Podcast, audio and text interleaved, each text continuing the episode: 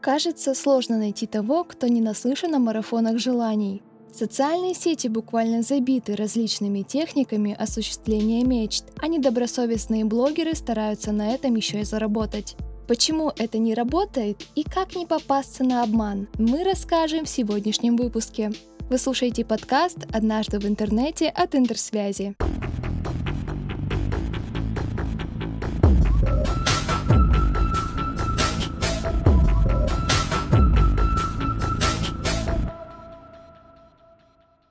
Схема большинства марафонов проста.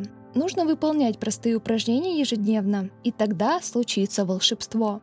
Чек-листы твердят, правильно формулируйте свои желания, составляйте список из них по особой схеме, больше визуализируйте и так далее.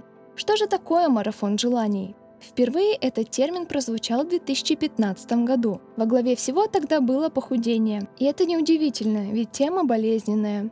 Людям, которые не желают отказываться от своей лени и вредных привычек, остается надеяться только на чудо. Но вскоре свою популярность обрели и тренинги, предлагающие обучение исполнению желаний. Конечно же, за короткий промежуток времени они обрели успех.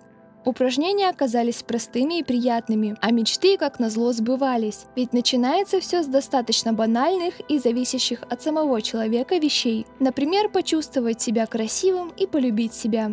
Хоть марафоны желаний и похожи на схему англоязычных коучей, эксперты утверждают, что это исконно российское изобретение. Как устроен марафон желаний? Все начинается достаточно безобидно. Марафон проходит онлайн, состоит из нескольких эфиров, как правило, каждый из них посвящен определенной теме. Здесь составлять карту желаний, тут говорить прямо о своих страхах.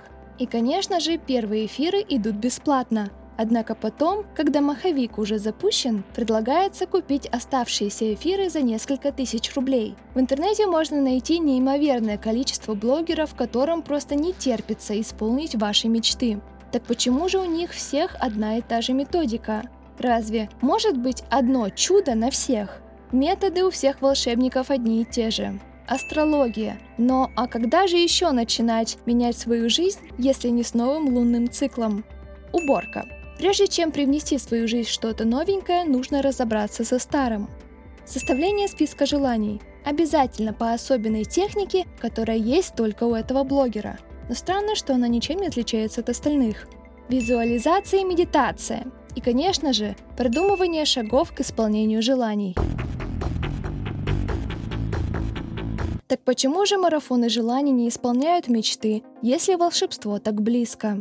Во-первых, такие тренинги могут быть даже опасны для некоторых групп людей. Дело все в том, что марафоны — это не просто лекции, а настоящие психологические консультации. Одних людей такие нотации могут вдохновить и замотивировать, других же, например, людей с психическим расстройством, запугать и негативно возбудить. При покупке марафона никто не уточняет ваш эмоциональный фон, уровень тревожности и нынешние проблемы. Во-вторых, такие техники порой наоборот тормозят исполнение желаний. Вы замечали, что для осуществления мечты не советуют много работать, заниматься активно спортом или что-то подобное? Вместо этого предлагается огромное разнообразие магических техник и вера в высшие силы. И получается, что вместо того, чтобы начать действовать или проработать свои страхи, люди сидят перед листом бумаги и рисуют колесо фортуны цветными карандашами. В-третьих, все эти техники можно использовать бесплатно и самостоятельно. В том, что вы верите в чудо, нет ничего плохого. В конце концов, удачи никто не отменял. Однако для того, чтобы чего-то очень сильно захотеть и загадывать желания, не нужна помощь блогеров, и уж тем более материальная поддержка. Ну и наконец, не стоит ждать от марафона чего-то сверхъестественного. Все методики связаны с психологическими приемами и плацебо-волшебства. Такие марафоны скорее замотивируют и прибавят сил, но никак не достучаться до небес.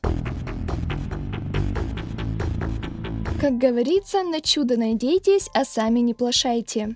Верьте в себя, мечтайте, побеждайте страхи и двигайтесь вперед. И кто знает, может волшебство действительно случится.